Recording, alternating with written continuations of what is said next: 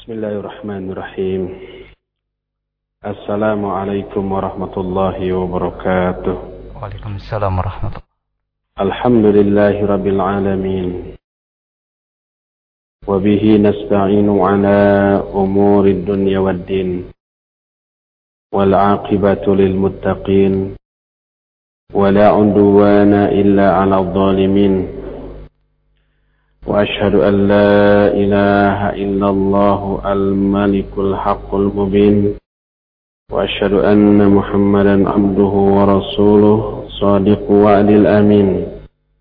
والصلاة والسلام على أشرف الأنبياء والمرسلين وعلى آله وأصحابه أجمعين ومن تبعهم بإحسان إلى يوم الدين وبعد.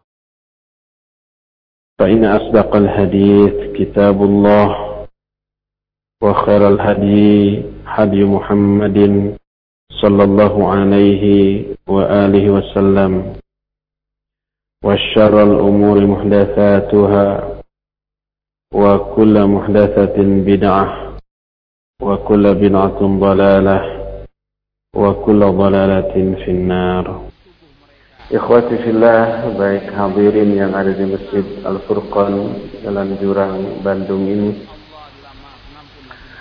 ataupun para pendengar Radio Roja di mana saja Anda berada. Alhamdulillah kita berjumpa kembali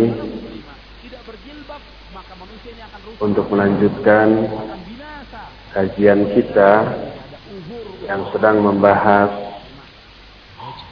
rukun iman dan kajian kita sudah sampai pada pembahasan rukun iman yang kelima iman kepada hari akhir dan iman kepada hari akhir pertama sudah dibahas beriman kepada tanda-tanda kiamat.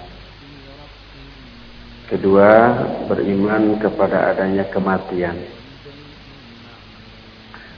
kita lanjutkan kepada tanda ketiga. Eh, bukan tanda ketiga. Kita lanjutkan poin ketiga dari bagian iman kepada hari akhir adalah al-iman bima yakunu ba'dal maut. Beriman kepada apa-apa yang akan terjadi setelah mati. Ada tiga poin yang teralami oleh manusia setelah mati. Tidak semua manusia mengalami ketiga-tiganya, tapi minimal dua pasti teralami. Pertama, fitnah kubur yang berupa pertanyaan di dalam kubur tentang ayat itu yang keliru. Ayat yang orang yang keliru terhadap ayat itu. Setidaknya ada tiga ayat yang sering dijadikan dalil untuk mengingkari adanya alam kubur. Ayat pertama adalah ayat yang terdapat dalam surah Ad-Dukhan ayat 56. Allah berfirman tentang ahlul jannah, tentang ahli surga. Kata Allah, لا يذوقون فيها الموت إلا الموتة الأولى. Mereka para ahli surga tidak merasakan lagi sakit di dalamnya. Kecuali sakit atau eh tidak afan mereka para ahli surga tidak lagi merasakan mati di dalamnya. Bukan sakit tidak mengalami mati di dalam surga tersebut kecuali kematian yang pertama dulu ketika di dunia. Kata mereka, ayat ini menyatakan mati itu cuma sekali, yaitu di dunia saja. Seandainya nanti di alam kubur dihidupkan kembali, nanti kan pada waktu hari kiamat mati lagi. Kalau begitu dua kali mati dong, kata mereka. Sedangkan ayat ini menyatakan para ahli surga di dalam surga tidaklah mengalami kematian kecuali hanya kematian yang pertama di dunia. Jadi mati itu hanya sekali di dunia saja. Tidak ada lagi kematian yang teralami setelah itu. Kalau di alam kubur dihidupkan lagi berarti nanti kan dimatikan lagi tuh pas hari kiamat. Jadi dua kali dong kata mereka. Dan ayat ini menunjukkan bahwa tidak ada kehidupan di alam kubur. Ini ayat pertama. Nanti kita bantah insya Allah. Dan para ulama sudah membantahnya. Kita tinggal menjelaskan saja bantahan dari para ulama itu. Adapun ayat kedua yang juga sering dijadikan dalil untuk mengingkari adanya azab kubur adalah Surah Fatir ayat 22. Allah berfirman kepada Nabi Muhammad sallallahu alaihi wa alihi wasallam, "Wa ma anta bimusmi'in man fil qubur." Engkau, hai Muhammad, tidak bisa membuat orang-orang yang ada di alam kubur menjadi mendengar. Orang yang ada di alam kubur itu tidak mendengar. Kamu tidak bisa membuat mereka menjadi mendengar, kata Allah. Ayat ini menunjukkan di alam kubur mereka tidak bisa mendengar alias mati. Sehingga kalau ditanya di alam kubur mereka nggak bisa dengar. Percuma. Gitu. Oleh karena itu tidak ada pertanyaan kubur. Karena di kubur, di alam kubur mereka tidak mendengar. Dan ini menunjukkan tidak ada kehidupan di alam kubur. Ayat ketiga yang sering digunakan oleh mereka sebagai dalil tentang tidak adanya alam kubur adalah surah Yasin ayat ke-52 tentang orang-orang kafir di akhirat nanti. Begitu mereka dibangkitkan mereka berseru, "Man ba'atsana mim marqadina?" Siapa sih yang membangunkan kami dari tidur-tidur panjang kami? Jadi di akhirat orang-orang kafir itu begitu dibangkitkan mereka berkata, "Siapa yang membangunkan kami dari tidur-tidur kami yang panjang?" Ayat ini kata mereka menyatakan bahwa orang kafir sebelum dibangkitkan pada hari kiamat tidur. Di alam kubur itu tidur. Berdasarkan perkataan orang kafir sendiri. Seandainya ada alam kubur, kemudian orang kafir diazab di alam kubur, pasti orang-orang kafir tersebut Orang-orang kafir tersebut tidak akan berkata, siapa yang membangunkan kami dari tidur-tidur kami? Tidak akan berkata begitu.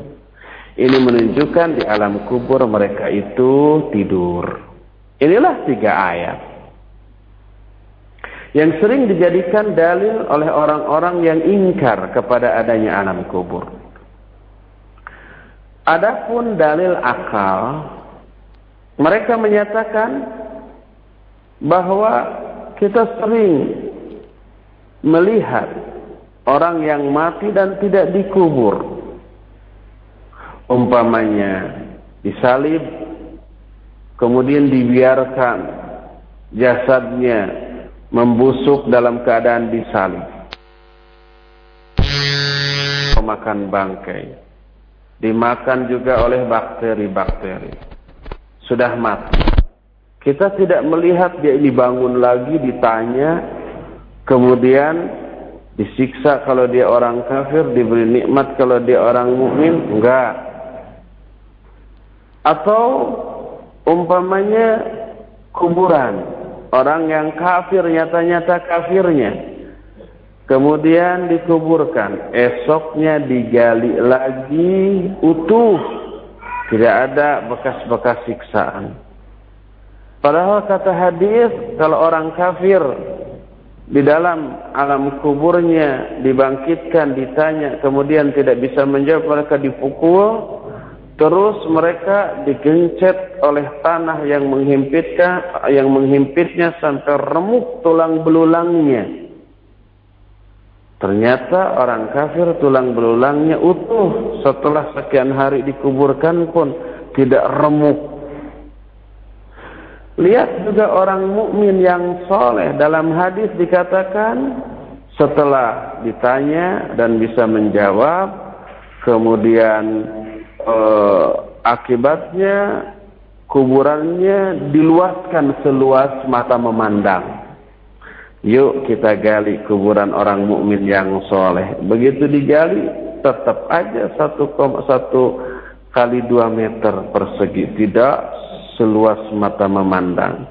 Menunjukkan tidak ada tuh alam kubur. Itu kata mereka. Inilah beberapa alasan yang digunakan oleh orang-orang yang ingkar kepada adanya adab kubur. Dan alasan ini bukan hanya muncul sekarang-sekarang, tapi sudah sejak ratusan tahun yang lalu. Dan sudah berpuluh atau ratusan atau bahkan ribuan kali para ulama membantahnya. Adapun ayat yang pertama, Surah Ad-Dukhan ayat 56 yang menyatakan la yadhuquna fiha al-mauta illa al-mautatal ula. Para ahli surga di dalam surganya tidak merasakan lagi kematian kecuali kematian yang pertama zaman dahulu ketika di dunia. Ayat ini tidak menjadi dalil tentang tidak adanya kematian yang kedua, enggak. Tapi yang dimaksud di sini berkata Syekh Ahmad Ali Al-Hakami beliau menyatakan bahwa yang dimaksud mereka ahli surga tidak merasakan kematian seperti kematian yang pertama dahulu maknanya adalah rasa sakit, rasa ngeri, rasa tegang, rasa takut yang teralami oleh setiap orang yang akan mati di dunia. Ada sakaratul maut. Tidak ada lagi kematian yang akan teralami seperti yang teralami di dunia. Adapun di akhir di alam barzah mereka hidup dan dimatikan lagi tapi kematian di alam barzah tidak ada sakaratul maut. Tidak ada juga apa namanya yang disebut dengan ketakutan menghadapi kematian yang kedua ini. Karena apa? Karena tidak ada lagi penderitaan, rasa takut dan sakarat yang seperti teralami di alam dunia yang tadi dijelaskan. Hatta Rasul Sallallahu Alaihi Wasallam sebelum meninggalnya beliau mengalami sakit yang luar biasa sakaratul maut. Sampai Aisyah radhiyallahu anha menyatakan, demi Allah aku tidak pernah melihat orang menderita melebihi penderitaan yang dialami oleh Rasul Sallallahu Alaihi Wasallam sebelum beliau meninggal. Beliau memasukkan kedua tangannya ke sebuah wadah yang berisi air lalu mengusapkannya ke wajahnya sambil mengatakan la ilaha illallah inna lil mauti sakarat la ilaha illallah sungguhnya maut itu ada sakaratnya nah ini tidak teralami di alam kubur inilah yang pertama adapun hakikat sebenarnya yang teralami oleh orang kafir juga mereka mengalami dua kali hidup, dua kali mati. Dua kali hidup itu pertama di dunia, kedua di alam barzakh. Mati juga begitu. Ini pengakuan orang kafir sendiri yang Allah ungkapkan dalam surah Ghafir ayat 11. Surah Ghafir nama lainnya surah apa? Al-Mu'min, surah ke-40. Ayat yang ke-11. Allah berkata tentang orang-orang kafir di alam di akhirat nanti. Kata orang kafir, qalu Allah mengatakan qalu rabbana amattana isnatain wa ahyaitana isnatain fa'tarafna bidunubina. Ya Allah, kata mereka, kata orang kafir. Engkau telah mematikan kami dua kali. Dan engkau telah menghidupkan kami juga dua kali. Maka kami sekarang ini mengakui dosa-dosa kami. Jadi orang kafir menyatakan kami mati dua kali, kami hidup juga dua kali. Di alam dunia dan di alam barzakh. Orang mukmin ketika di alam kuburnya ruhnya itu akan menjadi burung-burung yang kemudian bergelayutan di pohon-pohon surga sampai mereka nanti dibangkitkan pada hari kiamat.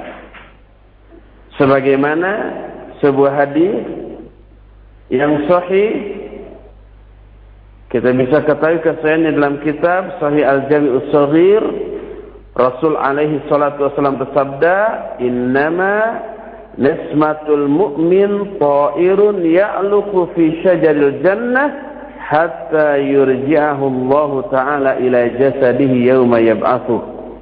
Sesungguhnya ruh orang mukmin akan menjadi seekor burung yang berbelayutan di pohon-pohon surga sampai Allah kembali mengembalikan uh, ruh itu ke dalam jasadnya pada hari ketika mereka dibangkitkan pada hari kiamat. Oleh karena itulah maka orang kafir mengalami dua kali hidup, mengalami dua kali mati. Sehingga ayat yang menyatakan para ahli surga tidak lagi mengalami kematian seperti eh, kecuali hanya kematian yang pertama dulu artinya mereka tidak lagi mengalami sakit, tidak lagi mengalami penderitaan, tidak lagi mengalami apa pun di akhirat nanti di alam akhirat di surga nanti. Dan adapun pernyataan illal mautatal ula kecuali kematian yang pertama dulu maknanya karena saat itulah setiap orang mukmin pun mengalami kematian yang disertai dengan rasa sakit. Berbeda dengan kematian yang dialami di alam kubur tidak mengalami apa pun mereka berbahagia, terbang, ke, uh, bergelayutan di pohon-pohon surga sampai pada hari kiamat. Inilah bantahan yang pertama. Kedua, ayat ke-22 surah Fatir. Perkataan Allah kepada Nabi Muhammad wasallam, "Wa anta bimusmin man fil qubur." Engkau hai Muhammad tidak bisa membuat orang yang ada di alam kubur itu menjadi mendengar. Apakah ini menunjukkan bahwa orang yang ada di alam kubur tidak mendengar? Enggak. Kenyataannya hadis-hadis lain menjelaskan ketika penghantar orang yang sudah mati itu pulang tujuh langkah dari kuburannya Kemudian dibangkitkanlah orang yang sudah mati tadi dan mereka masih mendengar suara-suara langkah kaki orang yang mengantarkannya yang sedang pulang tadi. Gitu ya. Kedua, sebuah hadis yang diriwayatkan oleh Imam Muslim dari Umar bin Khattab radhiyallahu anhu ketika usai perang Badar yang dahsyat. Perang yang pertama kali dalam sejarah Islam yang dimenangkan oleh kaum muslimin. Beberapa tokoh Quraisy yang kafir mati di perang Badar itu. Dimasukkan mereka ke dalam satu lubang kuburan. Beberapa hari setelah itu Nabi SAW dan para sahabat datang lagi ke Bukit Badar itu. Lalu Nabi berseru, menyebut beberapa nama orang-orang Quraisy. Kata Nabi sallallahu alaihi wasallam, "Hal wajadtum ma wa'adakumullahu wa rasuluhu haqqan?" Wahai orang-orang Quraisy, wahai fulan, fulan, fulan bin fulan dan seterusnya disebut, Apakah kalian sudah menemukan bahwa apa yang dijanjikan oleh Allah dan Rasulnya itu benar? Berteriak dengan keras Nabi Shallallahu Alaihi Wasallam. Para sahabat heran. Kemudian Umar bin Khattab bertanya, eh, menyatakan, bukankah mereka sudah mati sehingga mereka tidak bisa mendengar? Kata Nabi Sallallahu Alaihi Wasallam, "Ma antum bi aqulu minhum." Ghairu annahum la yastati'una an yaruddu alayya syai'a kata Nabi wasallam kalian tidak lebih mendengar terhadap apa yang aku ucapkan kepada mereka dibanding mereka. Kalian tidak lebih mendengar artinya mereka lebih mendengar. Padahal kalian juga mendengar ya. Dekat. Nabi teriak lagi Umar dan kawan-kawannya mendengar dengan jelas ucapan Nabi sallallahu. Kata Nabi sallallahu kalian tidak lebih mendengar dibanding mereka. Maknanya mereka lebih mendengar daripada kalian. Kalau kalian aja mendengar apalagi mereka. Akan tetapi mereka tidak bisa menjawab ucapanku sedikit pun. Ini menunjukkan bahwa Orang yang ada, eh, ada di alam kubur itu mendengar. Adapun ayat yang menyatakan kamu tidak bisa membuat orang yang ada di alam kubur itu menjadi mendengar, makna yang pertama adalah kamu sebagai makhluk tidak bisa membuat mereka mendengar, tapi Allah sebagai Khalik bisa membuat mereka mendengar. Yang membuat mereka mendengar bukan kamu tapi Allah Subhanahu wa taala. Ini yang pertama. Kedua, yang dimaksud mendengar di sana adalah bukan simaul hissi tapi simaul istijabah. Yang dimaksud mendengar di sana bukan mendengar secara hissi. Bukan mendengar dalam arti menangkap suara. Tapi simaul istijabah tapi mendengar dalam arti taat dalam arti menurut dalam arti menerima panggilan dan melaksanakan panggilan yang mereka dengar. Dan itu tidak hanya di akhirat tidak hanya di alam barzah, di dunia juga begitu. Sehingga kenapa orang-orang munafik disebut tuli, bisu dan buta? Sumun, bukmun, umyun. Fahum? Layar jun. Apakah mereka tuli, bisu dan buta itu dalam arti sebenarnya? Nggak bisa lihat, nggak bisa dengar, dan nggak bisa ngomong? Bukan. Mereka pintar ngomong. Mereka bisa lihat dan bisa mendengar. Tapi yang dimaksud dengan tuli dan bisu serta buta itu adalah terhadap kebenaran. Tidak taat. Tidak tunduk, tidak patuh. Walaqad zara'na li jahannam katsiran minal jinni wal ins. Kami akan penuhi neraka jahanam itu dari banyak jin dan manusia. Lahum qulubun la yafqahuna biha walahum adhanun la يسمعون biha. Walahum a'yunun la yubsiruna biha. Ulaika kal an'am allah. mereka tidak mereka punya hati tapi hatinya tidak diberi dipakai untuk memahami.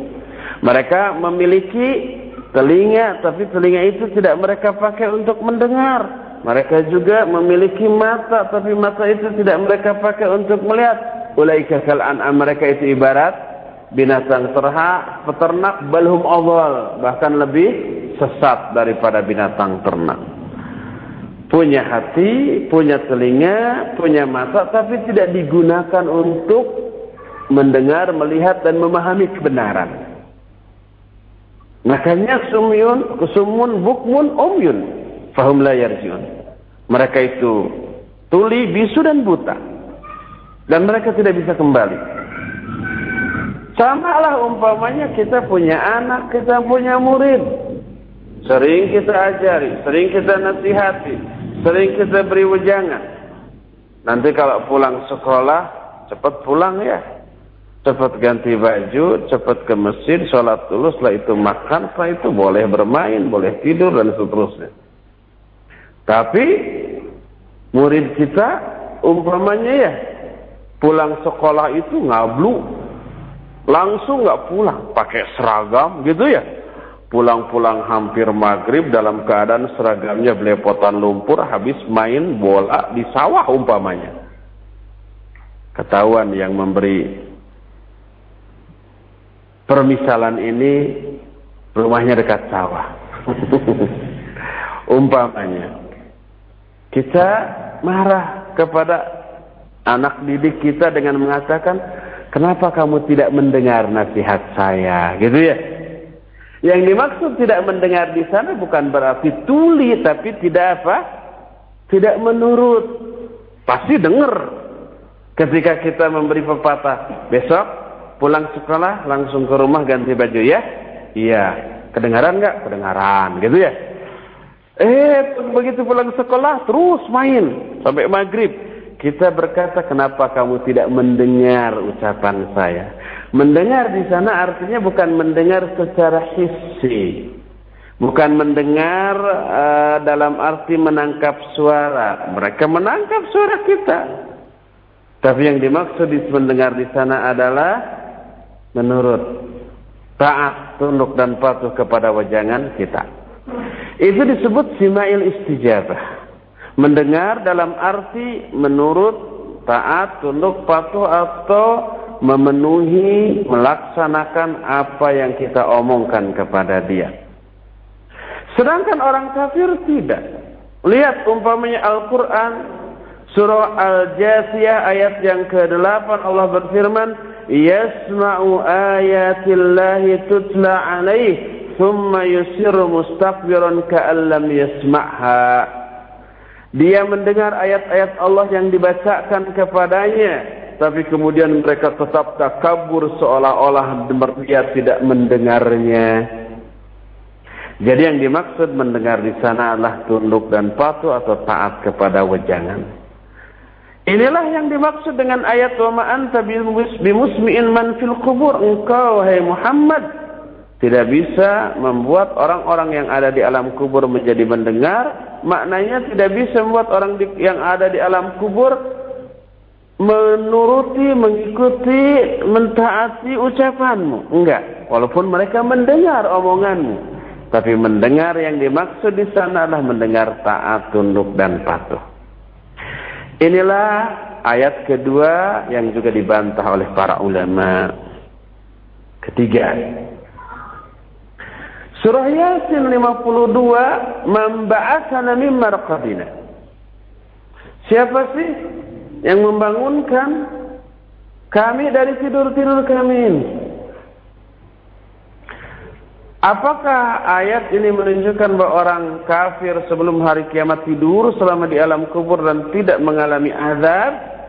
Bila dijawab iya, maka ayat ini bertentangan dengan ayat lain dan hadis-hadis yang sahih yang menyatakan adanya alam kubur dan orang kafir diazab di alam kubur.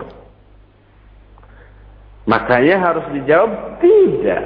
Ayat ini tidak berarti selama di alam kubur orang-orang kafir tidur enggak. Adapun perkataan orang kafir, "Mamba'asana mimma qadina." Siapa yang membangunkan kami dari tidur-tidur kami? Ada dua jawaban. Pertama, ketika di alam kubur mereka tetap dibangkitkan dan diazab. Terus hari kiamat mereka dimatikan lagi. Nanti setelah beberapa waktu barulah mereka dibangkitkan lagi.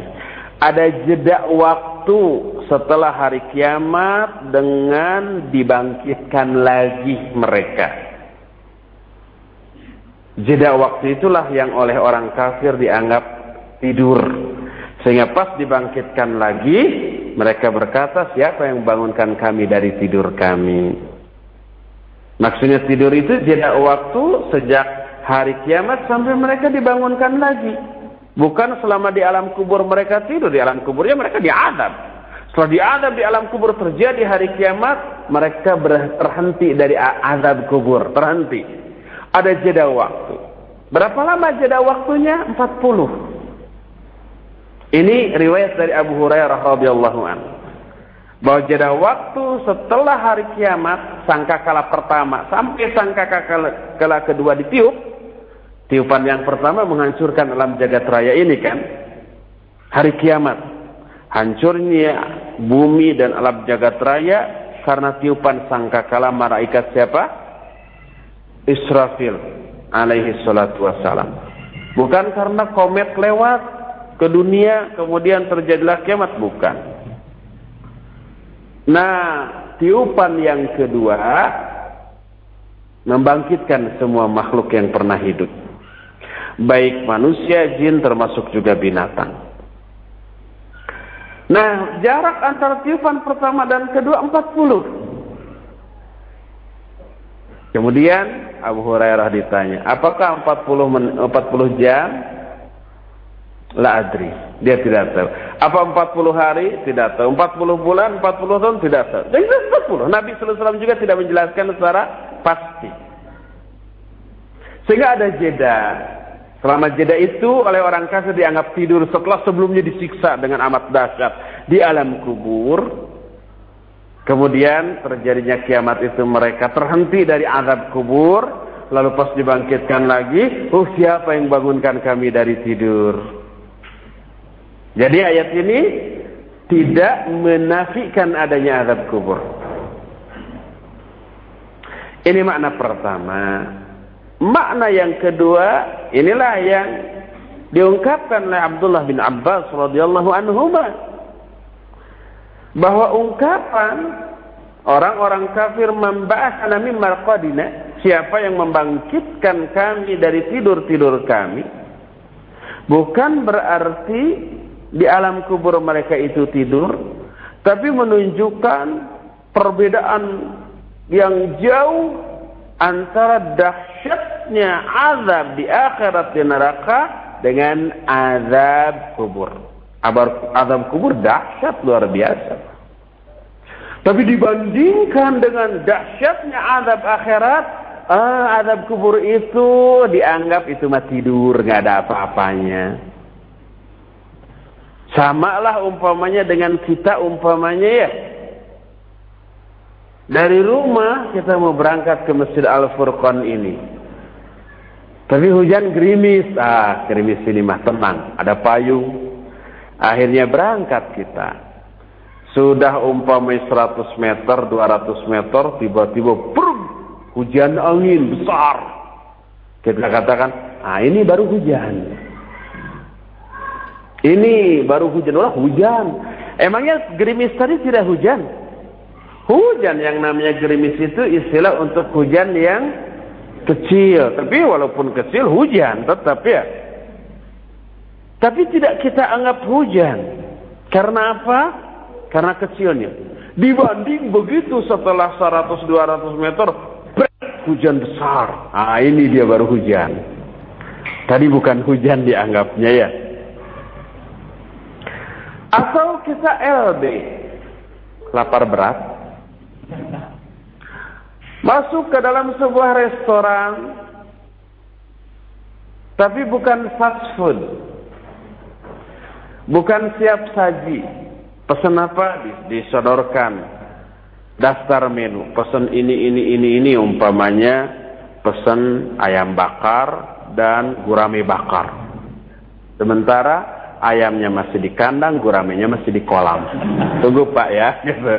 Dipancing dulu, mancingnya 15 menit. Ayamnya diambil, pas diambil lepas, dikepung dulu gitu ya. Dua jam baru tersaji itu. Tapi menunggu dua jam dalam keadaan LB tadi, apa LB itu? Lapar berat.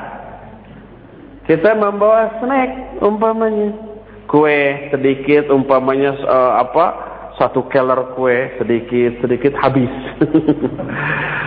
nah begitu dua jam baru tersaji ini dia makan ini baru makan lahap dia padahal sebelum ada gurame sebelum ada ayam baru umpamanya snack waktu mengemil snack juga itu sebenarnya apa Makan juga, tapi tidak dianggap makan karena kecilnya umpamanya. Dibandingkan dengan makan besar gurame bakar dan ayam bakar. Ini baru nih makan yang sebenarnya. Akhirnya sebakul habis dia. Oleh karena itu perkataan uh, orang-orang kafir memba'atsana min marqadina, siapa yang membangkitkan kami dari tidur-tidur kami, menunjukkan dahsyatnya azab di akhirat di neraka sehingga azab yang pernah dialami di alam kubur itu dianggap tidur. Oleh karena itulah maka ayat ke-52 dari surah Yasin tadi tidak menjadi dalil tentang tidak adanya azab kubur sebab adanya azab kubur ditetapkan oleh Al-Quran dan hadis-hadis yang sahih yang jumlahnya banyak. Maka terbantahlah tiga alasan yang berdasarkan Al-Quran yang dipegang oleh orang-orang yang ingkar terhadap azab kubur. Tiga ayat tadi betul itu ayat Al-Quran, tapi yang keliru adalah pemahamannya, penafsirannya, interpretasi mereka terhadap tiga ayat itu. Adapun dalil akal yang menanjuk yang menyatakan bahwa orang yang mati tapi tidak dikubur kok nggak dibangkitkan lagi nggak hidup lagi atau yang masuk ke alam ke, ke kuburan lalu kuburannya digali toh apa yang dijelaskan dalam hadis tidak terbukti Orang kafir yang katanya remuk tulang belulangnya kemudian dipukul dengan besi yang besar kemudian sampai uh, yang nggak kebayang hancurnya tubuhnya begitu digali uh, kuburan orang kafir tetap utuh katanya begitu. Bagaimana membantah ini? Para ulama menjelaskan bahwa yang dimaksud dengan alam kubur bukanlah kuburan Kuburan masih alam nyata, bukan alam kubur. Apa buktinya kuburan alam nyata? Eh, bisa kita lihat. Bisa kita gali, bisa kita pindahkan, bisa kita hancurkan, bisa kita apa-apakan ya gitu. Itu alam nyata. Sedangkan alam kubur alam gaib. Terus di mana itu alam kubur? Duka. Gak tahu. Kalau tahu di mana keberadaan alam kubur bukan gaib lagi namanya. Itu pertama. Jadi yang namanya alam kubur bukanlah kuburan. Walaupun walaupun masih ada keterkaitan antara alam kubur dengan kuburan masih. Oleh karena itu ada aturan-aturan. Kita tidak boleh menginjak kuburan, menduduki kuburan, begitu ya. Dan tidak boleh menyatukan jasad atau jenazah orang muslim di pekuburan orang kafir dan sebaliknya gitu. Masih ada keterkaitan.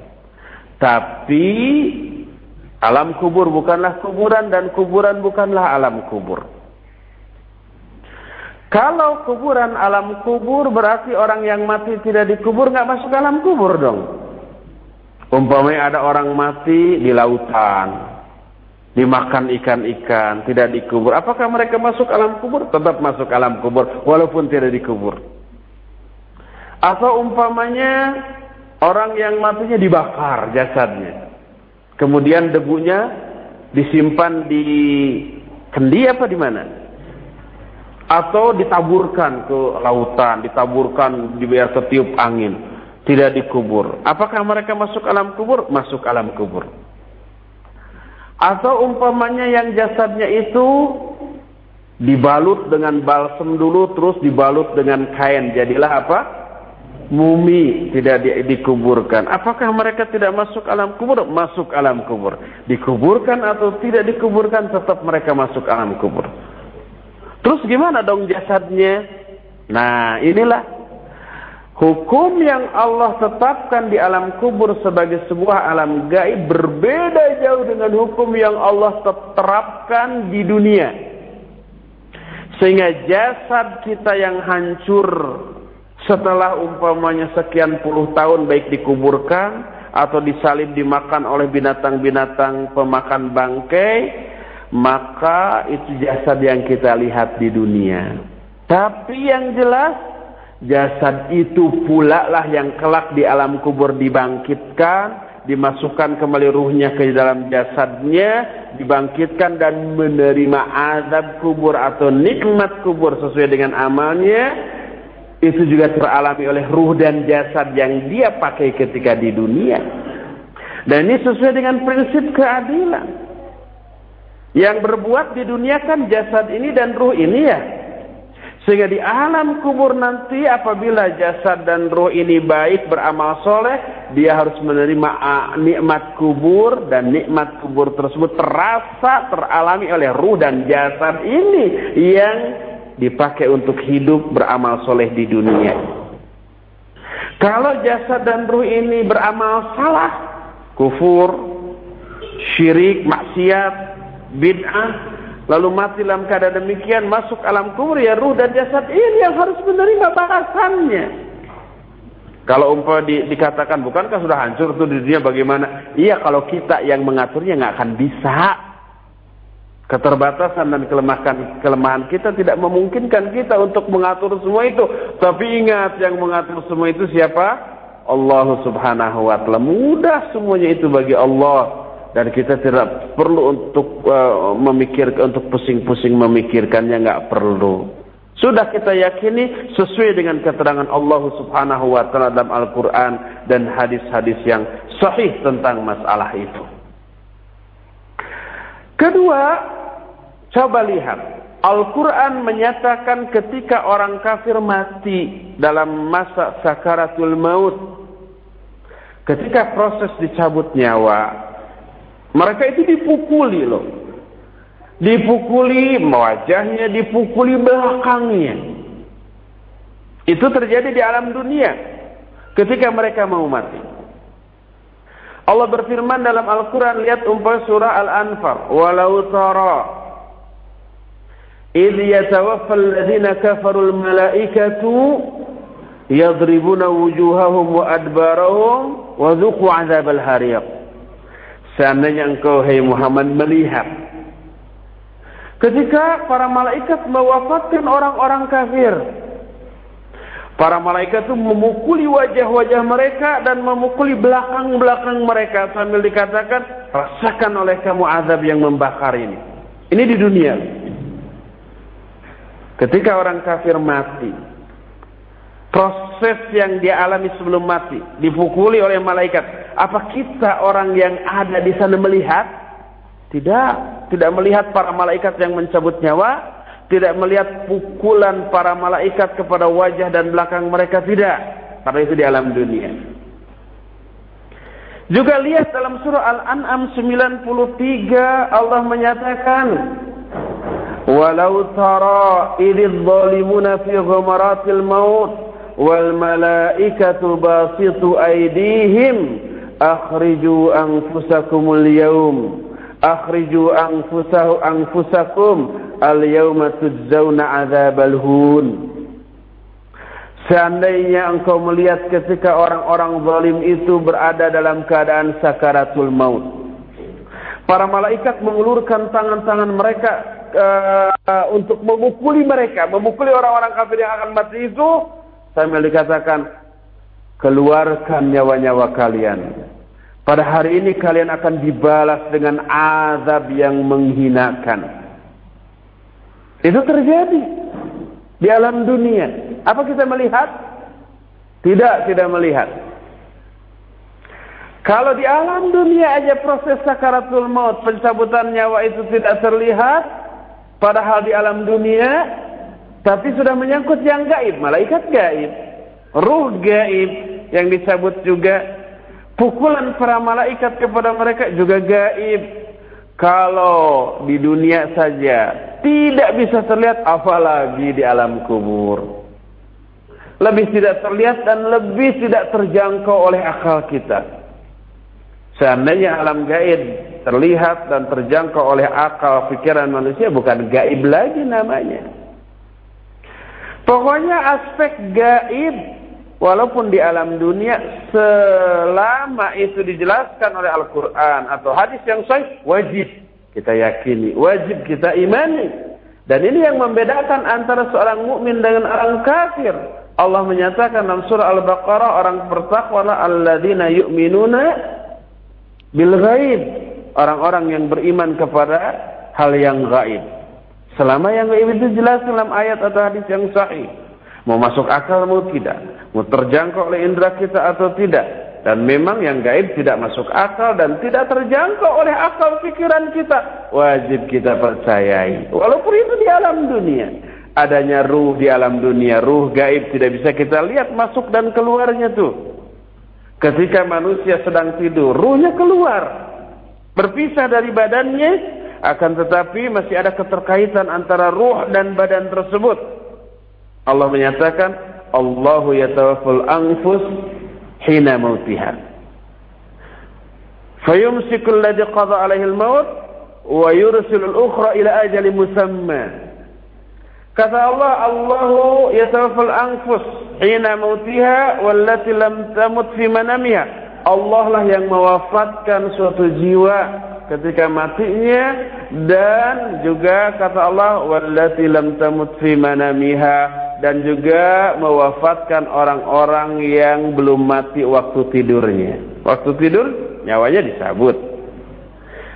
Terus fayumsikul ladzi allati qada 'alaiha al-maut Allah menahan ruh yang telah ditetapkan kematian baginya wa yursilul ukhra ila ajali musamma tapi Allah melepaskan lagi ruh yang lainnya dan dimasukkan lagi ke dalam jasadnya sampai waktu yang yang ditetapkan. Jadi orang yang tidur juga ruhnya nyawanya dipisahkan dari badannya. Apa kita melihat oh itu ruhnya keluar berarti sudah tidur tuh. Kalau ruh itu terlihat, kita bisa memastikan apa orang itu benar-benar tidur atau pura-pura tidur ya. Ah itu pura-pura ngorok itu, tuh ruhnya belum kelihatan keluar. bisa begitu kita nanti. Itu di alam dunia. Nabi Shallallahu Alaihi Wasallam menyatakan seluruhnya setan selalu mendatangi kamu dalam setiap keadaan. Sampai ketika kita makan, setan datang. Ikut makan. Di alam dunia ini. Apa kelihat? Oh itu setan mau apa kamu ke sini ikut makan ya? Gak usah ya. Gak bisa kita begitu. Gak kelihatan kok.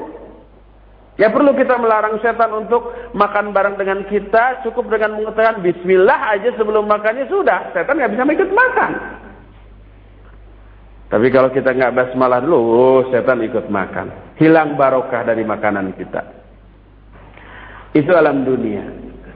Tapi ada aspek gaibnya di alam dunia. Tidak terlihat adanya setan. Setan ada juga di sini loh. Cuma nggak kelihatan. Oleh karena itulah, maka kalau di dunia saja aspek yang gaib sudah nggak bisa terlihat, terjangkau oleh indera kita, tidak terjangkau oleh akal kita, apalagi alam barzakh yang merupakan alam gaib. Oleh karena itulah maka memahami alam barzah sebagai alam yang gaib tidak bisa diukur dengan indera dan akal kita. Tidak berarti kita tidak bisa melihat adanya azab kubur dan dampak serta bekasnya. Tidak berarti azab kubur itu tidak ada. Yang aneh, yang aneh ini manusia lebih percaya kepada keterangan ilmuwan kafir ketika menjelaskan hal yang tidak bisa terjangkau oleh indera kita. Sebagai contoh, dalam pelajaran kimia yang hadir di sini pastilah pernah belajar ilmu kimia ya. Bagi yang masuk jurusan IPA. Kalau IPS sepertinya nggak ada ya. Dalam pelajaran kimia ada yang disebut dengan molekul. Setiap benda ini memiliki struktur molekul tersendiri. Kemudian molekul itu dilambangkan sebagai sebuah benda yang bulat kayak kelerengnya. Yang memiliki tangan. Ada yang satu, ada yang dua, ada yang tiga, ada yang empat gitu ya. Sehingga air umpamanya rumus molekul air H2O. Artinya air itu terdiri dari dua molekul hidrogen dan satu molekul oksigen. Kemudian molekul oksigen punya dua tangan. Sedangkan hidrogen punya satu tangan. Jadi untuk membentuk molekul air harus terdiri dari dua atom hidrogen karena hidrogen punya satu tangan sedangkan oksigen dua tangan. Jadi satu oksigen diapit oleh dua hidrogen. Cukup jadilah itu molekul air. Kan gitu ya. Di di, di apa? Disimbolkannya dengan benda yang bulat gitu ya. Itu kan fiktif nggak ada. Apakah diteliti air tuh lihat. Pakai apa? Pembesar itu mikroskop dengan skala satu berbanding 10 juta umpamanya bisa diperbesar 10 juta kali.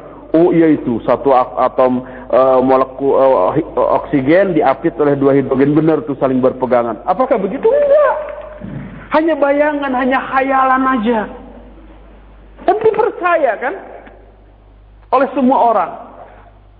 Walaupun memang perhitungan dari semua itu, walaupun hanya hitungan angka-angka-angka, kemudian dibuat sebuah eksperimen betul terbukti dari sanalah bom atom dibuat dari sanalah dari teori uh, rumus molekul uh, itulah lahirnya bom atom, bom nuklir, bom neutron dan seterusnya gitu kan.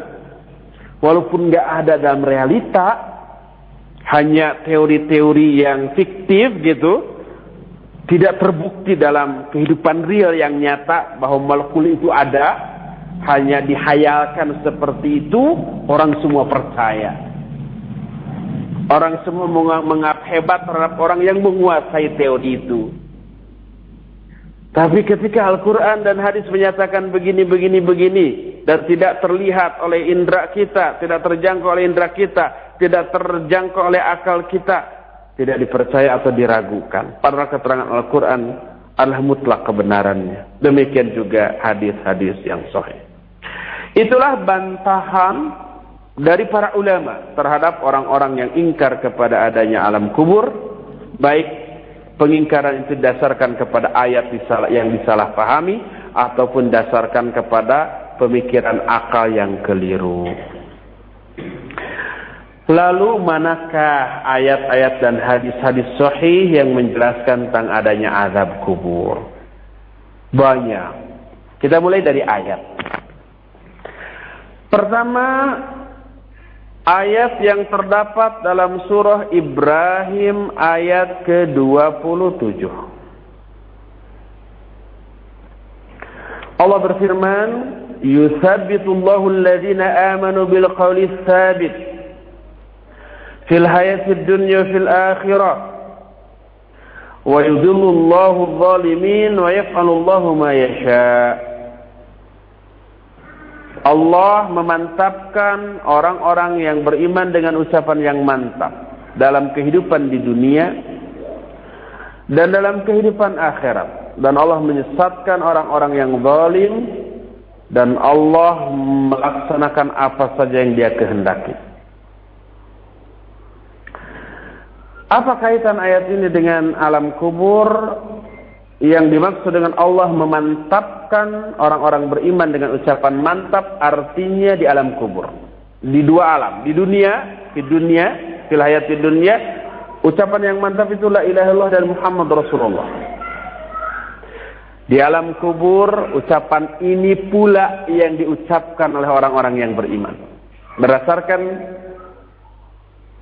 penafsiran Nabi SAW tentang ayat ini dalam sebuah hadis riwayat Imam Al-Bukhari dan juga Imam Muslim dalam dua kitab sahihnya diterima dari Al-Barra bin Azib radhiyallahu an Nabi sallallahu alaihi wasallam bersabda idza uqidal mu'minun mu'minu fi qabrih utiya thumma syahida an la ilaha illallah wa anna muhammad rasulullah fadzalika qawluhu تبارك وتعالى يثبت الله الذين آمنوا بالقول الثابت رواه البخاري في مواضي في مواضي Kata Nabi SAW apabila seorang mukmin sudah didudukan di alam kuburnya.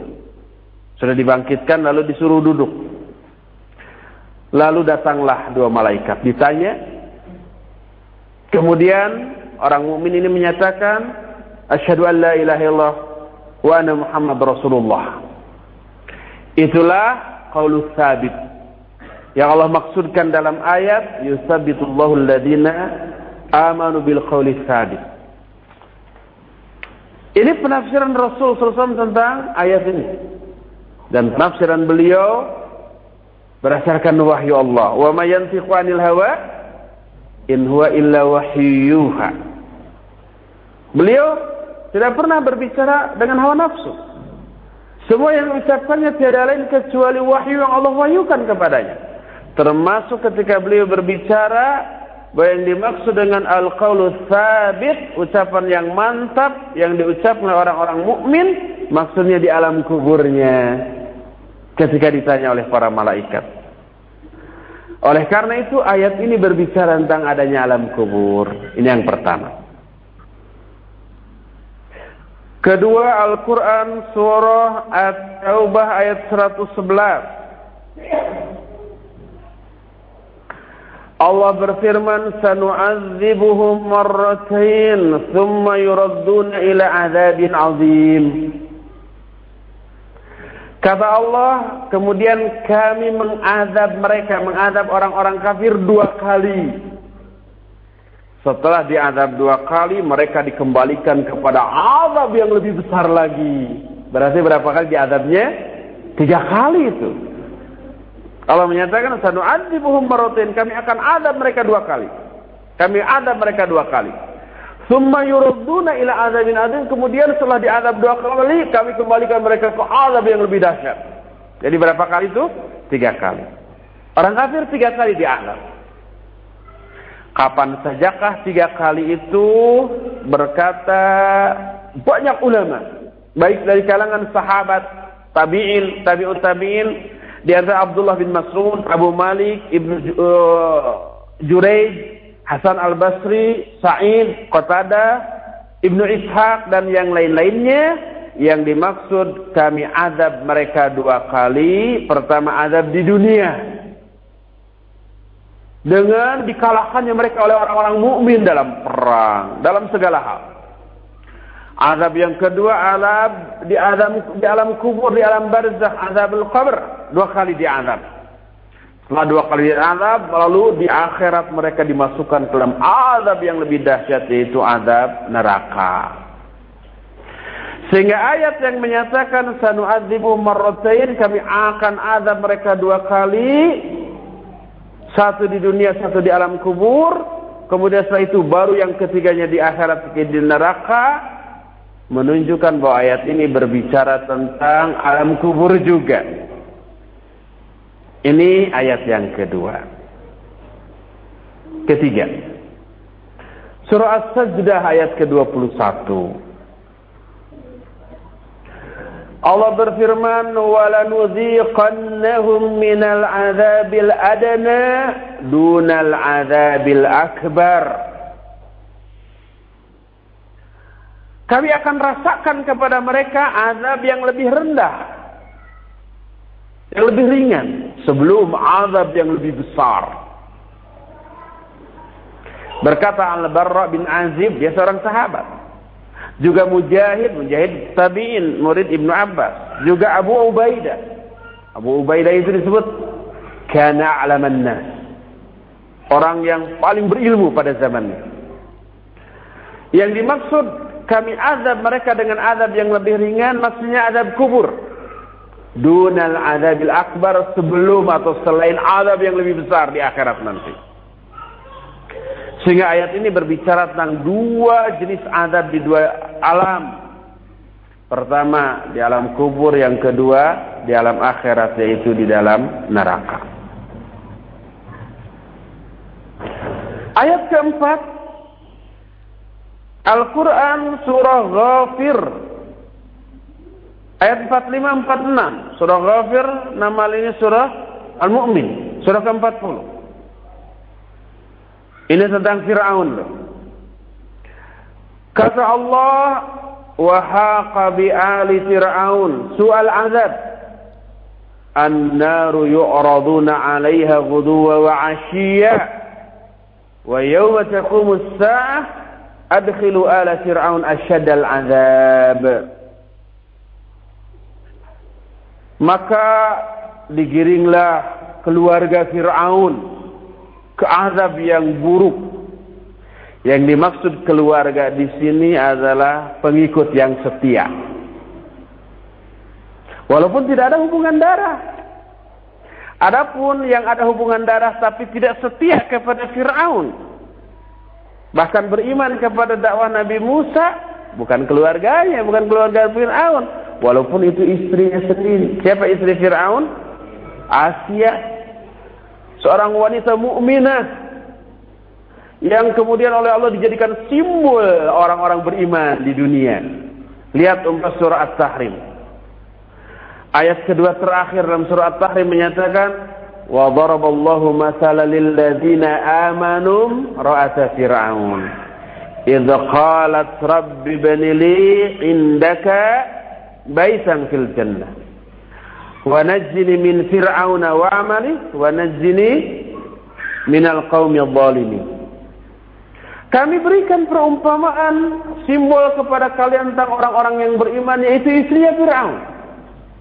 Ketika dia berkata, Rabbi ibnili indaka baitan fil jannah. Ya Allah, bangunkan untukku sebuah rumah di sisimu di surga. Wa najjini min fir'aun wa amali.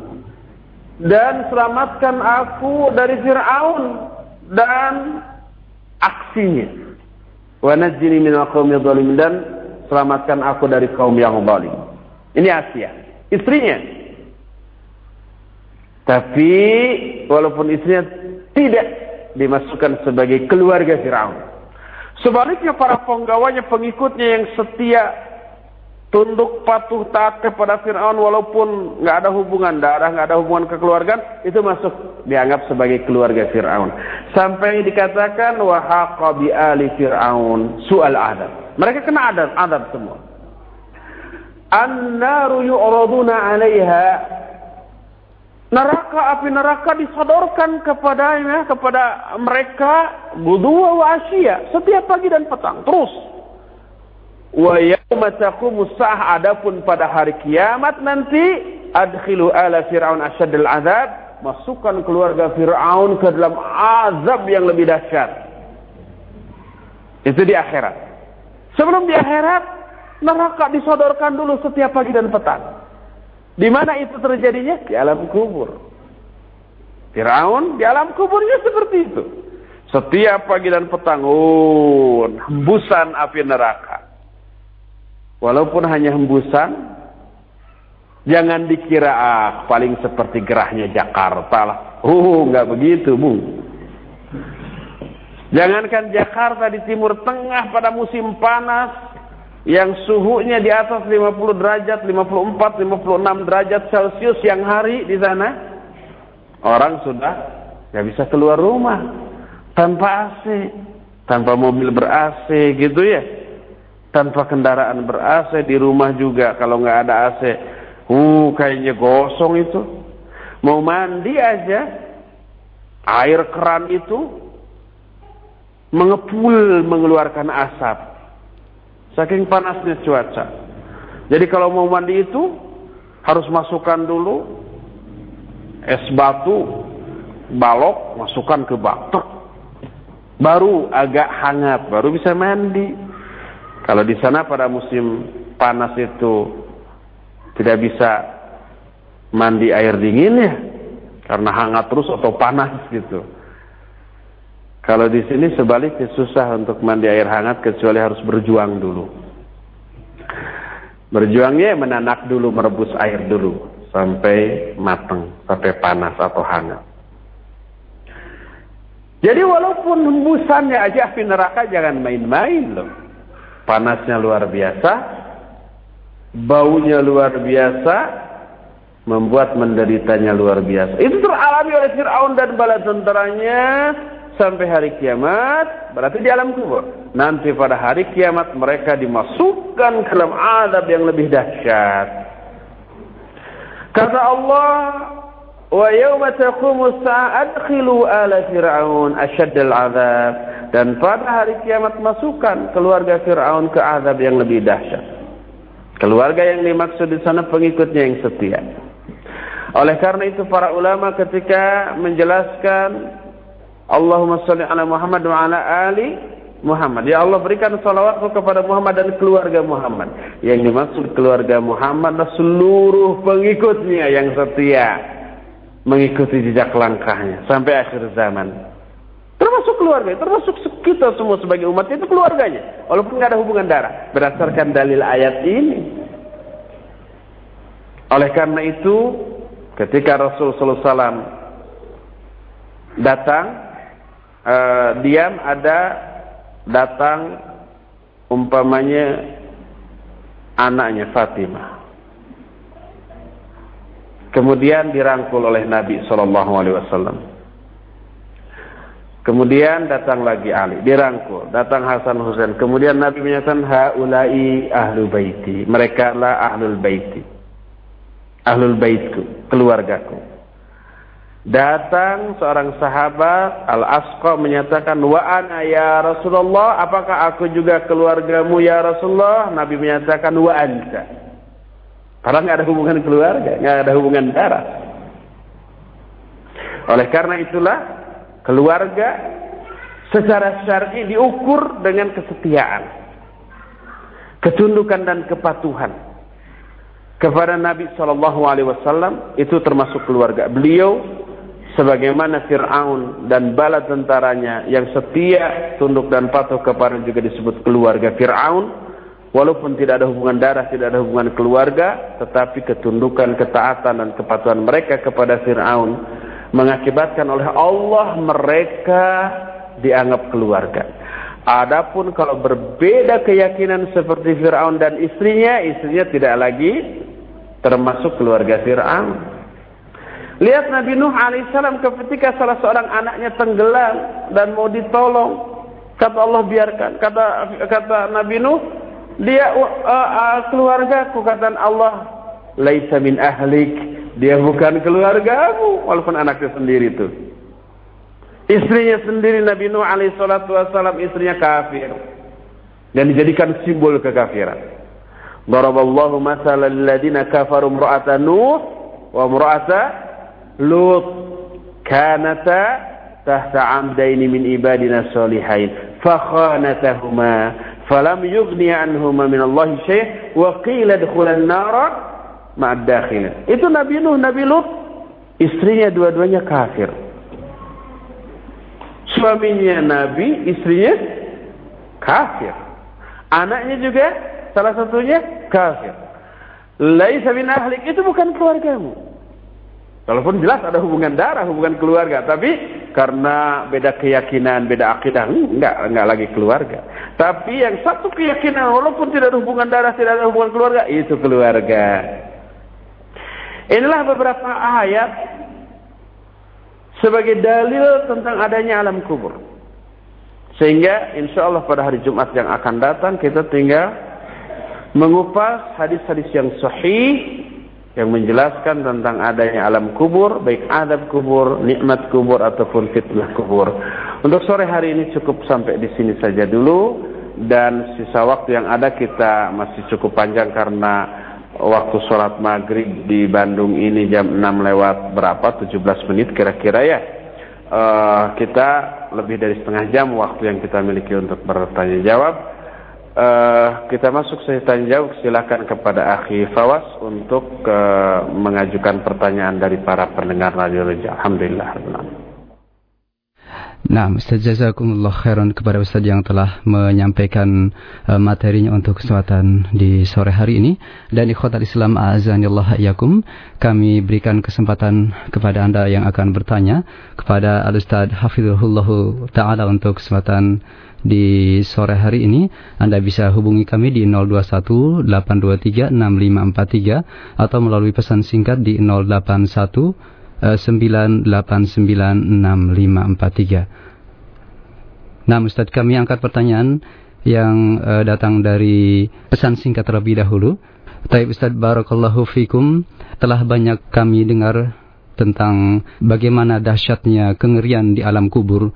Namun masih saja hati ini uh, merasa sangat sulit untuk bisa uh, istiqomah dan dan masih sangat sulit kami untuk bisa mencari uh, bekal di dalam menghadapi kengerian alam kubur tersebut.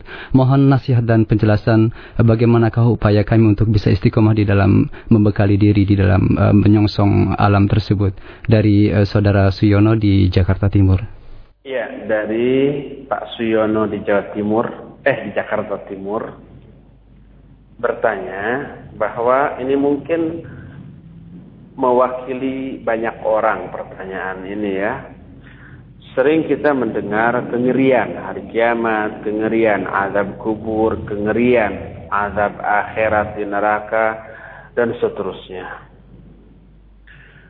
Tapi sedahsyat itu penjelasan, banyak orang yang kurang tersentuh. Sehingga tidak merasa takut untuk berbuat maksiat atau kurang istiqamah di dalam menegakkan kebenaran di dalam dirinya minimalnya, keluarga dan masyarakat sekitarnya. Bagaimana yang harus dilakukan? Ini intinya minta nasihat ya. Ya nasihat para ulama tentang masalah itu banyak. Di antaranya pertama banyak-banyaklah mengingat-ingat kematian. Dan untuk bisa lebih menghayati zikrul maut tersebut, fahami hal-hal yang berkaitan dengan kematian.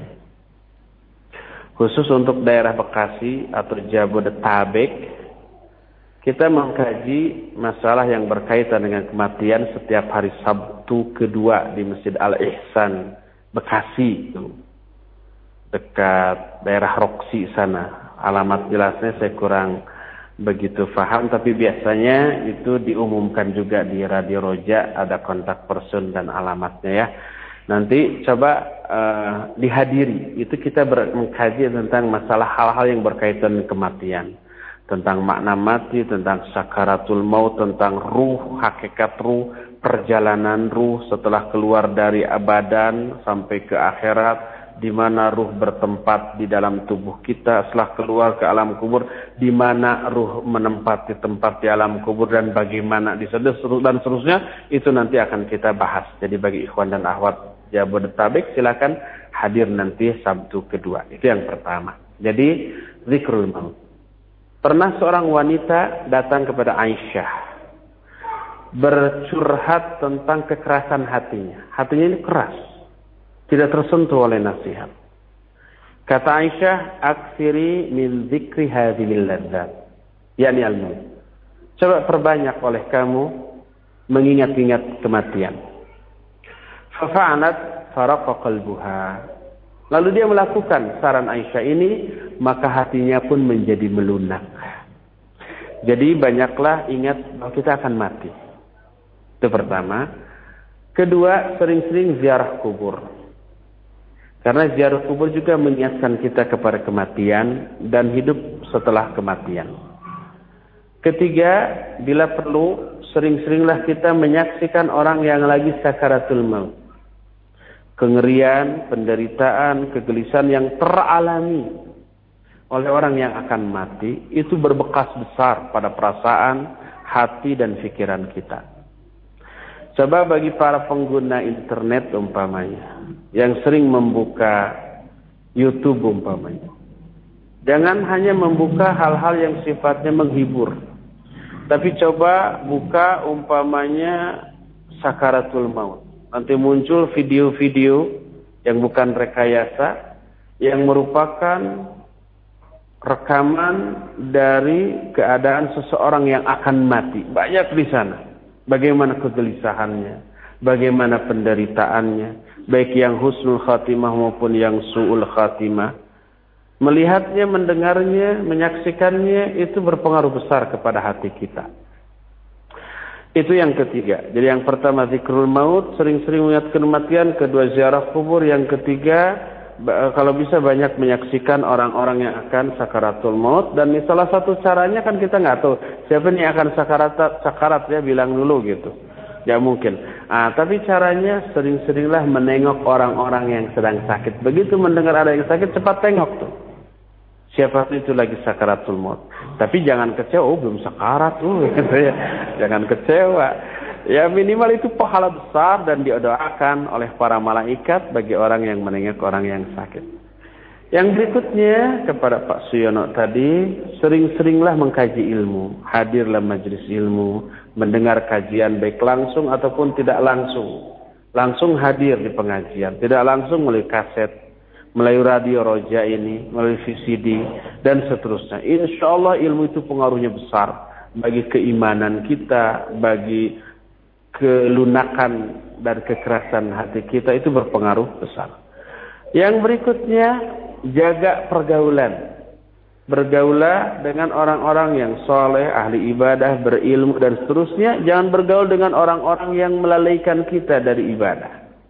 Itulah di antara cara-cara agar kita ini bisa lebih melunak hati kita, tidak keras dan bisa lebih merasakan sentuhan bacaan Al-Quran, sentuhan hadis, sentuhan nasihat dan seterusnya. Wallahu a'lam. Kita gilir dulu ke pertanyaan di sini ya, Pak Nah, silakan Ustaz.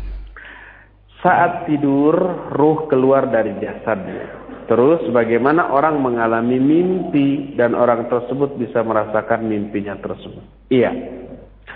Ada tiga perbedaan antara tidur dengan mati, walaupun ada titik kesamaannya. Mati dan tidur sama-sama disebut wafat. Kalau mati al-wafatul kubro, kalau tidur al-wafatul sughra. Kalau tidur disebut wafat kecil. Makanya doa sebelum tidur, Allahumma bismika amutu wa ahya. Itu yang sahih dalam sahih Bukhari dari Nabi wasallam dan sesuai dengan proses yang kita alami. Tidur dulu baru bangun. Allahumma ya Allah bismika dengan menyebut namamu amutu aku mati wa ahya aku hidup. Yang dimaksud aku mati adalah tidur yang dimaksud aku hidup adalah bangun setelah tidur. Amutu baru ahya. Tapi banyak orang berdoa bismika Allahumma ahya wa amut. Dalam sahih Bukhari amutu ahya. Kemudian setelah bangun alhamdulillahilladzi ahyana ba'dama amatana wa ilaihi nusur segala puji bagi Allah yang telah menghidupkan kembali kami setelah dia mewafatkan kami. Yang dimaksud menghidupkan adalah membangunkan. Yang disebut dengan mematikan adalah tidur. Jadi tidur pun oleh Nabi Shallallahu Alaihi Wasallam disebut dengan mati. Al-Quran juga begitu. Menyatakan tidur dengan wafat. Seperti ayat tadi. Allahu yatawaffal anfus hina mautiha wallati lam tamut fi manafi fi manamiha. Allah mewafatkan jiwa ketika matinya dan mewafatkan jiwa bagi yang belum mati ketika tidurnya. Disebut juga wafat. Nah, karena apa tidur disebut mati atau wafat? Karena memang dicabut ruh. Itu titik kesamaan antara hidup, antara mati dengan tidur. Adapun perbedaannya ada tiga. Pertama, lepas hubungan antara ruh dan jasad ketika mati. Adapun ketika hidup, ketika tidur, walaupun jasadnya, uh, ruhnya keluar dari jasad, tapi antara ruh dan jasad masih ada hubungan. Oleh karena itu, apa yang dialami oleh ruh di alam mimpi berpengaruh besar ke jasad. Kalau ruhnya di alam mimpi umpama mengalami dikejar-kejar ulat umpamanya ya, Ulat itu larinya kencang dalam mimpi ya. Kita mau lari beratnya luar biasa. Teriak-teriak.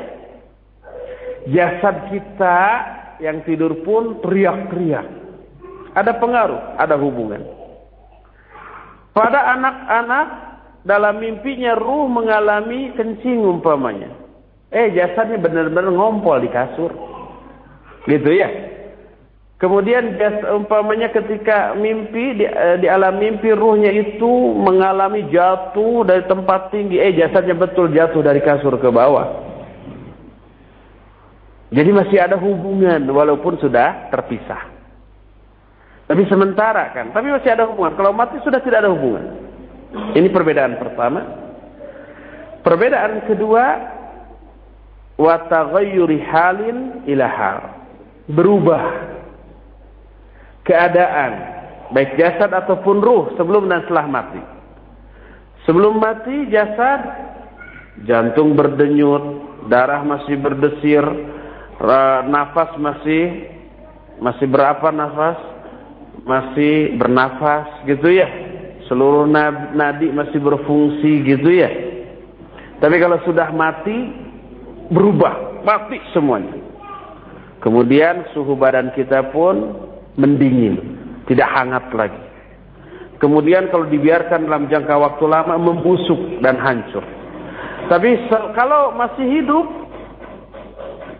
seberapa puluh tahun pun lamanya badan kita tetap utuh, tidak membusuk bahkan tumbuh gitu ya. Walaupun puluhan tahun. Itu perbedaan kedua dan perbedaan ketiga berpindahnya alam. Dari alam dunia ke alam barzah. Itu tiga perbedaan antara mati dengan tidur. Ada satu eh, satu kesamaan yaitu terpisah antara ruh dan jasad, tapi tiga perbedaan tadi.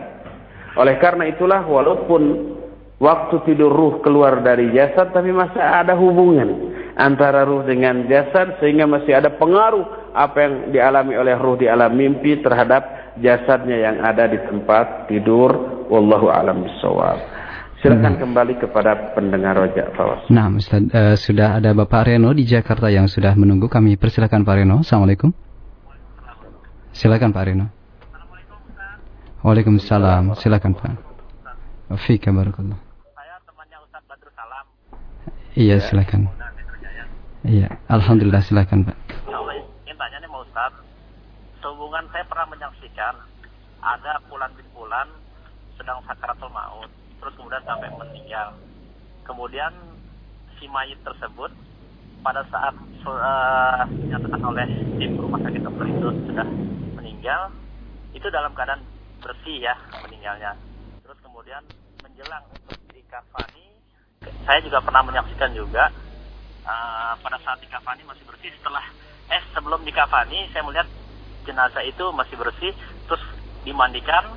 Setelah dimandikan selang berapa menit tuh berubah jasadnya si mayat tersebut berubah jadi gosong atau hitam.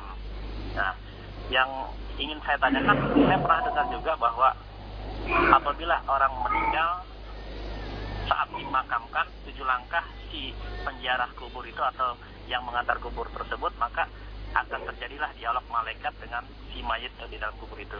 Apakah yang ingin saya tanyakan? Apakah siksa uh, kubur tersebut sudah terjadi pada saat uh, dikafani uh, sebelum dikafani si mayat tersebut. Nah, baik, terima kasih. Uh, hmm. uh, saya pernah dengar cerita itu ada hadis yang mengatakan bahwa malaikat akan uh, melakukan uh, siksa terhadap si mayat itu setelah tujuh langkah para peziarah kubur itu hmm. meninggalkan. Nah. Nah, terima kasih untuk Pak Reno. Jazakallah khairan untuk pertanyaannya. Silakan Ustaz bisa ya. menyimak. Nah.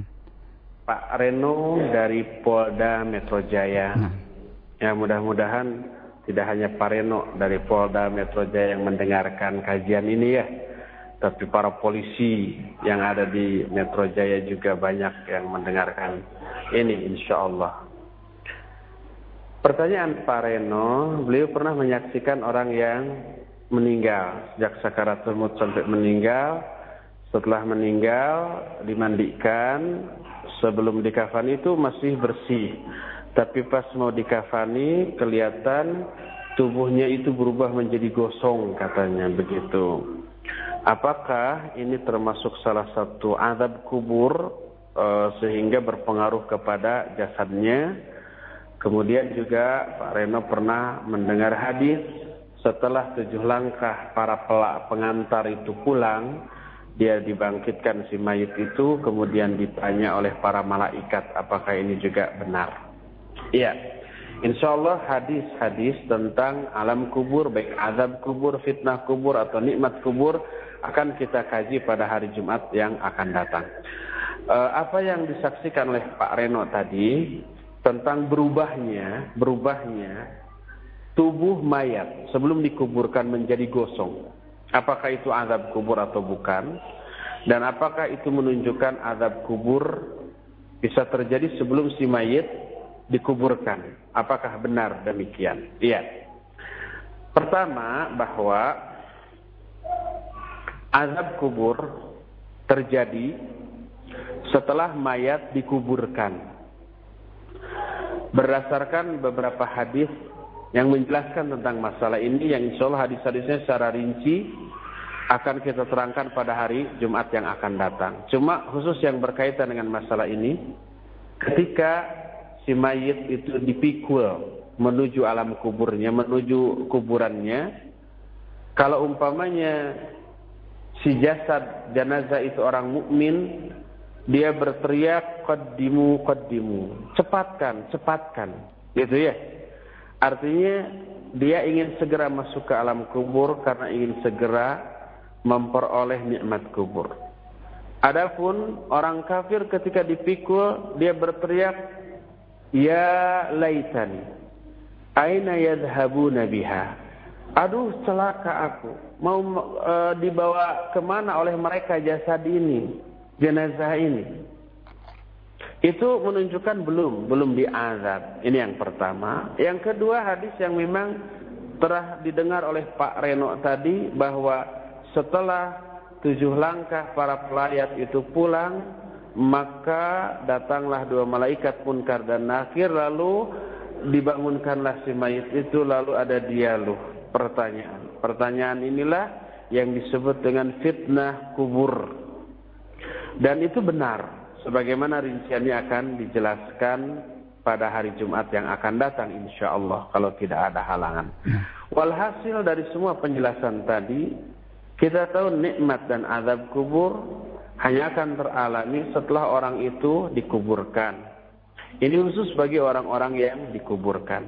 Adapun bagi orang yang matinya tidak dikubur seperti dibakar atau memang disalib atau karena tenggelam di lautan, maka proses yang dia alami itu sesuai dengan kehendak Allah Subhanahu wa taala. Tapi jelas akan masuk ke dalam alam kubur juga. Adapun berubahnya jasad yang mati sebelum dikuburkan, malah sebelum dikafani gitu ya kalau sudah dikafani nggak akan terlihat. Tapi ini terlihat sebelum dikafani berarti sebelum disolatkan, baru selesai dimandikan, sebelum dikafani sudah berubah. Uh, maka barangkali barangkali ya harus ada penyelidikan secara medis. Dan ini teralami bukan hanya bagi orang yang sudah mati bagi orang yang masih hidup juga karena kesalahan obat atau karena keracunan obat gitu ya kemudian tubuhnya yang tadinya kulitnya yang tadinya putih berubah menjadi gosong gitu ya menjadi hitam. Itu ada karena keracunan obat umpamanya. Walaupun belum mati orangnya masih tetap hidup. Dan saya sendiri pernah menyaksikan dan mengenal orang yang seperti ini. Jadi masih hidup karena keracunan obat jadi gosong tubuhnya itu. Barangkali mayat itu juga demikian. Mungkin keracunan obat sebelumnya dan reaksi dari obat itu baru terjadi setelah mati mungkin saja gitu ya.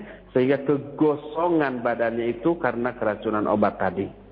Mungkin seperti itu bagi Pak Reno, wallahu a'lam bishawab. Silakan kembali uh, ke pendengar roja. Baik Ustaz, uh, berikutnya ada Bapak Sardi di Sukatani Tangerang. Assalamualaikum Pak. Waalaikumsalam. Kan Pak Sardi. Halo, Assalamualaikum. Waalaikumsalam warahmatullah. Silakan Pak. Ini Pak, saya mau nanya mau bayar yakat mal ini. Saya bekerja punya tabungan 100 juta misalnya gitu saya bayar zakat mah dua setengah persen. Terus tahun depan misalnya jadi 110 juta, saya harus bayar berapa itu Pak ya? Iya, pertanyaan mengenai uh, fikih zakat ini Ustaz, mungkin uh, ada ulasan? Di cancel aja ya. Nah, kita khusus berkaitan dengan masalah ini. Uh, nah, mohon maaf untuk Bapak Sardi, uh, kami uh, mohon maaf yang sebesar-besarnya kami upaya, uh, utamakan bagi Anda yang akan bertanya perihal uh, yang kita bahas di kesempatan sore hari ini. Uh, saya angkat pertanyaan dari Ummu Aisyah di Cimanggis, Ustaz. Silakan. Nah, berikutnya, uh, Ustaz Barakallahu Fikum di dalam Al-Quranul Karim dikiaskan bahwasannya di dalam surga, para penduduk surga ditemani oleh bidadari cantik. Lalu bagaimana dengan para wanita halnya, Ustaz? Jazakallah khairan. Iya. Ummu Aisyah di Cimanggis. Kalau dikatakan bahwa para laki-laki akan mendapat bidadari di surga nanti, bagaimana dengan para wanita? Cemburu kayaknya dia. Para wanita tetap akan mendapatkan pasangan atau suami. Dan suaminya di akhirat adalah juga yang menjadi suaminya di dunia ini bila dua-duanya masuk surga. Kalau suami istri di dunia ini soleh dua-duanya, dua-duanya masuk surga, dua-duanya akan akan tetap menjadi suami istri. Wah bosen dong, itu itu lagi. Ya enggak, bosen itu penderitaan. Dan di, di akhirat di, di surga nggak ada yang namanya penderitaan. Walaupun suaminya masih ini-ini juga, tapi berbeda keadaan, berbeda karakter. Keadaannya kalau umpah di dunia jelek, kalau di sana uh, super tampan. Dan ketampanannya bertambah dan bertambah terus. Sehingga dijelaskan dalam hadis, ketika suami dia di surga itu meninggalkan istrinya untuk suatu keperluan, maka setiap kali suaminya ke tiup angin surga, dia akan bertambah tampan. Begitu pulang ke rumahnya istrinya tercengang. Demi Allah engkau lebih tampan, jauh lebih tampan dibandingkan ketika engkau berangkat tadi. Ketika berangkat aja tampannya sudah luar biasa. Ketika pulang jauh lebih tampan lagi. Apa kata suami? Demi Allah engkau pun demikian. Jauh lebih cantik dibanding ketika aku meninggalkanmu tadi gitu. Meninggalkannya nggak lama-lama banget. Sehingga begitu setiap kali ketemu selalu tambah kangen, tambah mesra, tambah sayang, tambah cinta, tambah segala-galanya. Seperti itu. Jadi nggak ada kebosanan. Walaupun suami masih tetap itu-itu juga gitu ya. Dan itulah salah satu kebahagiaan yang teralami. Bukan satu-satunya. Yang teralami oleh ahlu surga memperoleh pasangan-pasangannya yang luar biasa mempesonakan bagi pasangannya masing-masing. Terus bagaimana dengan gadis yang mati sebelum nikah, bujangan yang lapuk kemudian mati sebelum menikah juga gitu ya, sebelum laku. Tapi soleh, nggak apa-apa lapuk-lapuk juga. Soleh, kemudian masuk surga. Berkata Syekh Al-Utsaimin wallahu alam, maka gadis ini akan dinikahkan dengan bujang di sana. Bagaimana dengan umpamanya suaminya ke surga, wanitanya ke neraka? maka itu akan dinikahkan dengan wanita yang ke surga sementara suaminya ke neraka. Oleh karena itu, Maryam dengan Asia itu kelak di akhirat di surga akan dinikahkan dengan Rasul sallallahu alaihi wasallam. Sebagaimana sebuah hadis yang sahih ini dikutip oleh Al Imam Ibnu Katsir dalam Qisasul Anbiya yang oleh Syekh Salim menyatakan riwayat ini sahih kata Rasul wasallam bahwa Asia dan Maryam akan menjadi istriku di akhirat di surga nanti. Padahal Asia ini suaminya kafir ketika di dunia. Siapa suaminya? Fir'aun. Dan Maryam ini ketika di dunia tidak memiliki suami. Siapa Maryam? Ibunda dari Nabi Isa alaihissalatu wassalam. Nabi Isa adalah seorang nabi. Nah nanti Asia dan Maryam akan menjadi istri Rasul Shallallahu Alaihi Wasallam di surga nanti. Jadi kepada Ummu Aisyah, jangan khawatir merasa bosan dengan suami di dunia kalau dua-duanya masuk ke dalam surga tetap akan peroleh pasangan yang membahagiakan. Wallahu a'lam bishawab. Ya, satu lagi. Satu lagi dari penelpon yang sudah masuk. Assalamualaikum. Waalaikumsalam. Ya, silakan dengan siapa dari mana, Pak?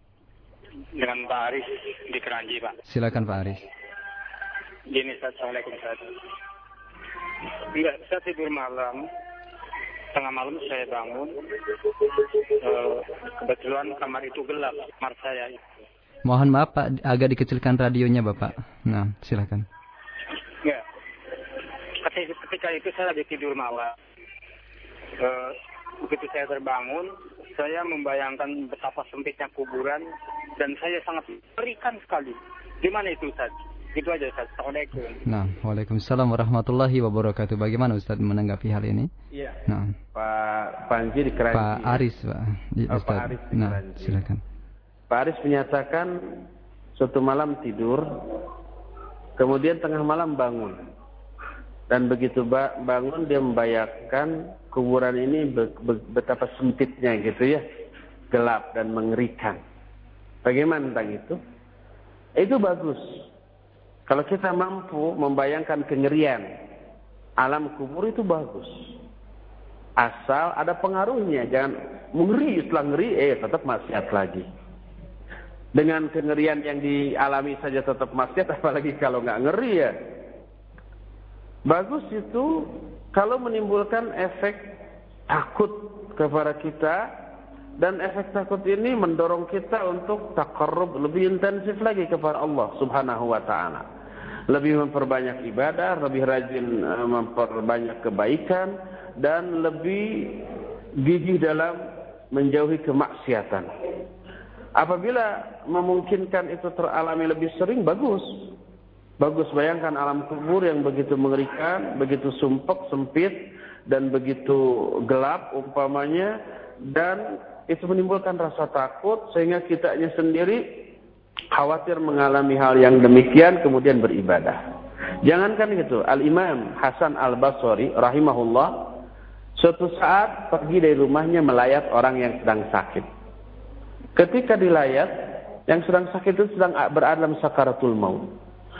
Dia melihat, menyaksikan kengerian, penderitaan, kegelisahan orang yang sedang sakaratul maut itu sampai matinya. Maka setelah selesai mengikuti prosesi penguburan, dia pulang ke rumahnya dengan roman wajah yang jauh berbeda dengan roman wajah ketika dia berangkat tadi. Jadi mendung gitu ya. Jadi kelihatan sedih dan takut. Keluarganya melihat perubahan wajah itu dan ingin menghiburnya. Kemudian menyajikan makanan. Ta'am ya rahimakumullah. Ini makanan wahai rahimakumullah. Apa kata dia? Ya ahla alaikum bi ta'amikum wa syarabikum. Fa wallahi inni ra'aitu kata beliau. Wahai keluargaku, silakan kalian makan dan minum. Demi Allah, aku telah melihat sebuah kejadian yang sejak saat ini aku akan mempersiapkan diri menghadapi kejadian yang mungkin aku akan alami suatu saat yaitu kengerian hari uh, pada waktu sakaratul maut.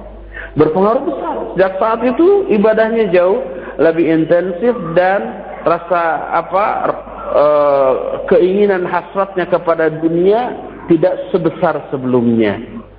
Ini efek dari melihat sakaratul maut. Dan efek seperti itu juga harus ada terasakan oleh kita ketika Pak Aris tadi mengalami membayangkan betapa mengerikannya alam kubur seperti itu. Itu sebuah hal yang positif insya Allah dan harus memberikan dampak yang positif juga bagi kita sekalian. Cukup sampai di sini saja dulu. Insya Allah kita akan berjumpa kembali hari Jumat yang akan datang. Subhanakallahumma bihamdik asyhadu an la ilaha illa anta astaghfiruka wa atubu ilaik walhamdulillahi rabbil alamin. Wassalamualaikum warahmatullahi wabarakatuh.